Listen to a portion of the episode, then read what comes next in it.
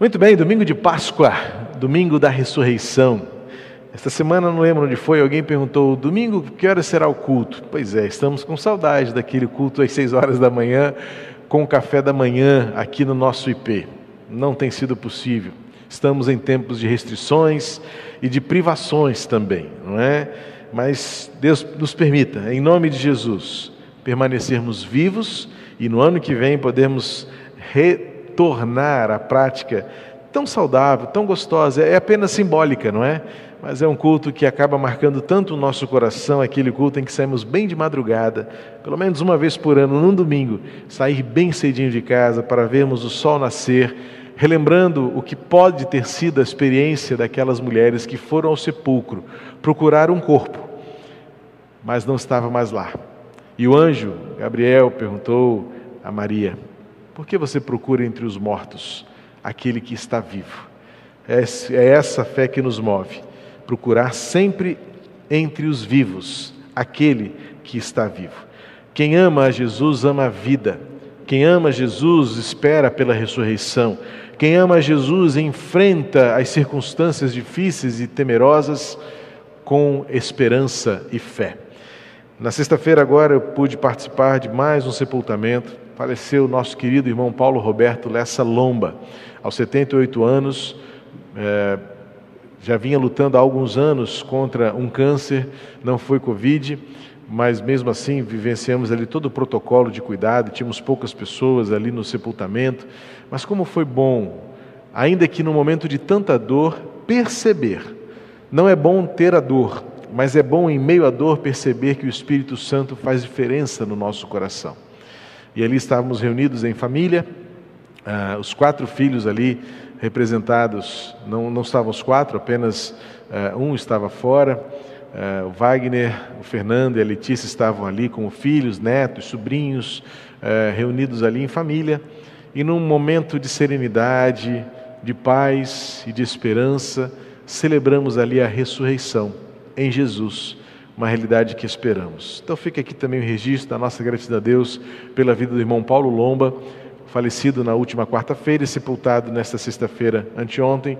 A nossa gratidão a Deus por sua vida, pelo seu legado também, um homem que amava a igreja, que amava o reino de Deus, que servia pela sua profissão a obra do Senhor, e a gente louva a Deus por este legado. E ali estávamos naquele sepultamento, vivenciando esta, essa certeza de que a esperança da ressurreição traz ao nosso coração um jeito diferente de, de enfrentar e encarar a morte. É aquilo que aquelas mulheres viveram naquela manhã, uma experiência transformada.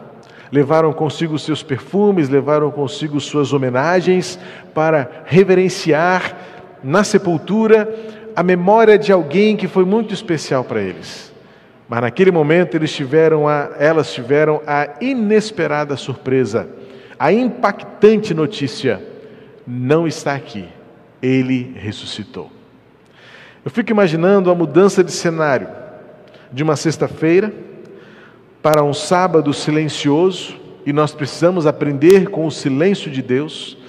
E sem dúvida alguma, aquele sábado silencioso, o que nós chamamos hoje de sábado de aleluia, um termo cunhado pela tradição religiosa e não pela palavra de Deus, mas que nos remonta à realidade de um silêncio de Deus em que gerou naqueles discípulos uma dúvida, uma incerteza, um recuo, um acuamento, um, um, um constrangimento. E eles então, reclusos em quartos fechados, escondidos, com medo de serem pegos como seguidores daquele, entre aspas, traidor do sistema religioso e político da época, tiveram de esperar. Esperar pelo domingo.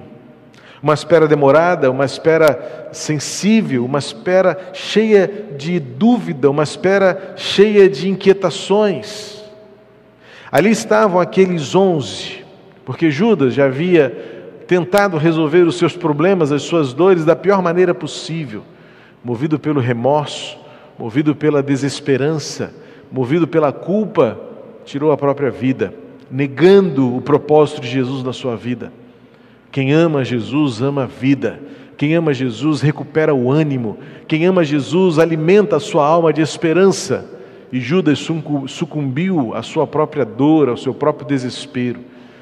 E naquele sábado, onze homens, assustados, amedrontados, acuados, acovardados, escondiam-se, esperando alguma coisa que pudesse lhes dar esperança. Até que finalmente, no domingo de manhã, chega a notícia que ninguém poderia imaginar. Talvez alguém pudesse trazer na memória assim: ele prometeu alguma coisa, mas não, não sabemos bem o que será. Silêncio, medo, incerteza. E aqueles onze estavam ali e foram surpreendidos por uma notícia. As mulheres foram ao sepulcro e não acharam o corpo.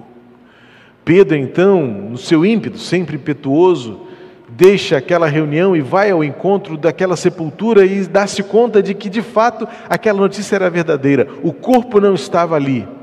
Mas entre o corpo não estava ali e ver Jesus ressurreto, ainda manteve um, um hiato de medo, de dúvida, porque na realidade poderiam ter pensado que o plano dos romanos e dos judeus poderia ter dado certo. Roubaram o corpo do nosso Senhor. Mas a notícia era muito maior e inexplicavelmente melhor. Não roubaram o corpo de Jesus, ele ressuscitou, ele está vivo. A ressurreição muda a nossa perspectiva de ver a vida, e a ressurreição muda a nossa perspectiva de encontrar esperança. Porque naquele quarto fechado, naquelas portas e janelas trancadas, naqueles corações amedrontados, naquela mente corroída pelo medo e pela ameaça.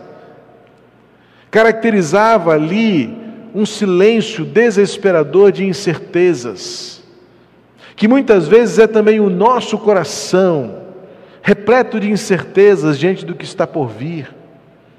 Acuados, procurando evidências externas que nos deem alguma esperança foi sexta-feira, era sábado, e o silêncio mortal, sepulcral, corroía a mente e o coração daqueles homens que estavam sendo movidos agora pela, pelo acovardamento, pelo medo, pela incerteza. Mas o domingo veio. Como já escreveu Anthony Campolo em um dos seus livros memoráveis, hoje é sexta-feira, mas o domingo vem aí. A ressurreição traz a nova notícia, a ressurreição traz a nova esperança, a ressurreição muda o nosso jeito de enfrentar. Porque a sexta-feira e aquele sábado silencioso nutria no coração daqueles homens a única possibilidade. Que evidências temos? No que podemos esperar? Permaneceremos aqui trancados, escondidos, amedrontados, acuados? Mas o domingo chegou. O domingo tornou-se para nós, seguidores de Jesus, o dia mais glorioso de todos, porque somos lembrados regularmente, semanalmente, que a nossa vida muda a partir da ressurreição. E o livro de Atos, no capítulo 2 e 3, vai mostrar exatamente esta transformação que aconteceu na vida dos discípulos. O contraste entre aquele sábado silencioso, aquela noite de sexta-feira, um sábado inteiro, culminando com um domingo transformador. E 50 dias depois, o livro de Atos vai mostrar que aqueles homens mudaram de dentro para fora. No sábado silencioso da incerteza, no sábado silencioso da dúvida, no sábado silencioso do medo, no sábado silencioso da covardia, da acomodação, no sábado silencioso eh, de toda aquela dúvida, eles não imaginavam que no silêncio Deus estava preparando na eternidade o dia da vitória, o dia da glória, o dia da mudança, o dia da transformação. Então, em Atos 2, nós vamos encontrar Lucas registrando o momento em que todos perceberam que a ressurreição muda a nossa história, a ressurreição muda a nossa percepção de mundo, a ressurreição tem de mudar a nossa percepção do outro. Quando em Atos 2 o Espírito Santo desceu sobre eles e confirmou a profecia, confirmou o que as Escrituras haviam dito, confirmou o que o próprio Jesus havia anunciado, que depois dele viria o Espírito Santo que completaria e tornaria permanente a obra da Sua presença em nossa vida. E no versículo 14 de Atos 2 diz assim: Pedro se levantou A ressurreição contrasta o Cristo crucificado, morto, com o Cristo levantado, ressurreto, glorificado. A ressurreição contrasta a vida daqueles que sem Jesus vivem o medo da sexta-feira assustadora, vivem o temor do silêncio daquele sábado oculto, ofuscado, trancafiado, com o domingo da ressurreição, do levantamento. E no Evangelho encontramos Paulo, desculpa, Pedro ainda assustado inquieto com tudo aquilo, correndo para o sepulcro, e no primeiro momento apenas constata: Ele não está aqui. O que fizeram com o meu Senhor? Roubaram? Esconderam o corpo? Não, Pedro, ele foi levantado, ele ressuscitou. E agora, em Atos capítulo 2, vamos ver Pedro se levantando, e junto com os onze, aquela congregação que um dia estava acuada, reclusa, assustada, amedrontada, agora estava exposta, corajosa, estava colocando a cara diante do mundo, talvez em risco de sofrerem ameaças, serem presos, apedrejados como algum foi, preso como outros foram, mortos como muitos. Mas agora corajosamente erguem a voz e dirigem-se à multidão para dizer: nós conhecemos aquele que está vivo.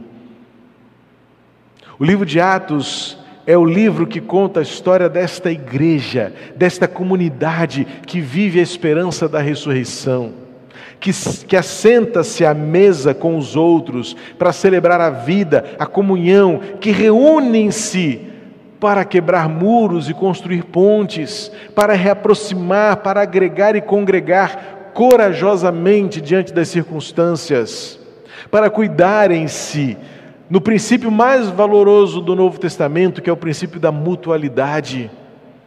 O que eu quero que façam comigo, eu tomaria iniciativa e farei com os outros. O perdão que eu preciso, perdoarei os outros. O amor com que quero ser amado, amarei os outros. O serviço com que espero que me sirvam, servirei aos outros. E não farei por interesse, mas farei por entrega, farei por amor, farei por serviço. O Senhor Jesus ensinou aqueles discípulos que eles deveriam aprender a aguardar. Esperem. Jesus disse àqueles discípulos: fiquem, permaneçam em Jerusalém. Há o dia da glorificação, haverá o dia da resposta, haverá o dia da transformação, haverá o dia da ressurreição. A ressurreição é contraste. A ressurreição muda a cena. A sexta-feira, como dizem os evangelhos, tanto, os quatro evangelhos retratam uma tarde sombria. Um dia que se escureceu e tornou-se noite. O dia de um trovão e de um terremoto que assustou a todos mas na expectativa de que chegaria um dia onde o sepulcro estaria com a pedra rolada. A pedra foi tirada do caminho, e diante de Jesus as pedras são retiradas para que a vida prossiga. Quantas pedras precisamos retirar de diante de nós? Aquela pedra que foi tirada de diante da sepultura de Lázaro, a pedra que foi tirada da frente da sepultura de Jesus, representam também de forma real muitas pedras que precisam ser tiradas diante de nós, para que nós recuperemos a glória da ressurreição, a honra do nome do Senhor por meio do jeito que vivemos para restabelecer o nome de Jesus, que está nublado pelo medo, pela incerteza, desfigurado pelos nossos pecados mas restaurado e transformados, transformado pela ressurreição.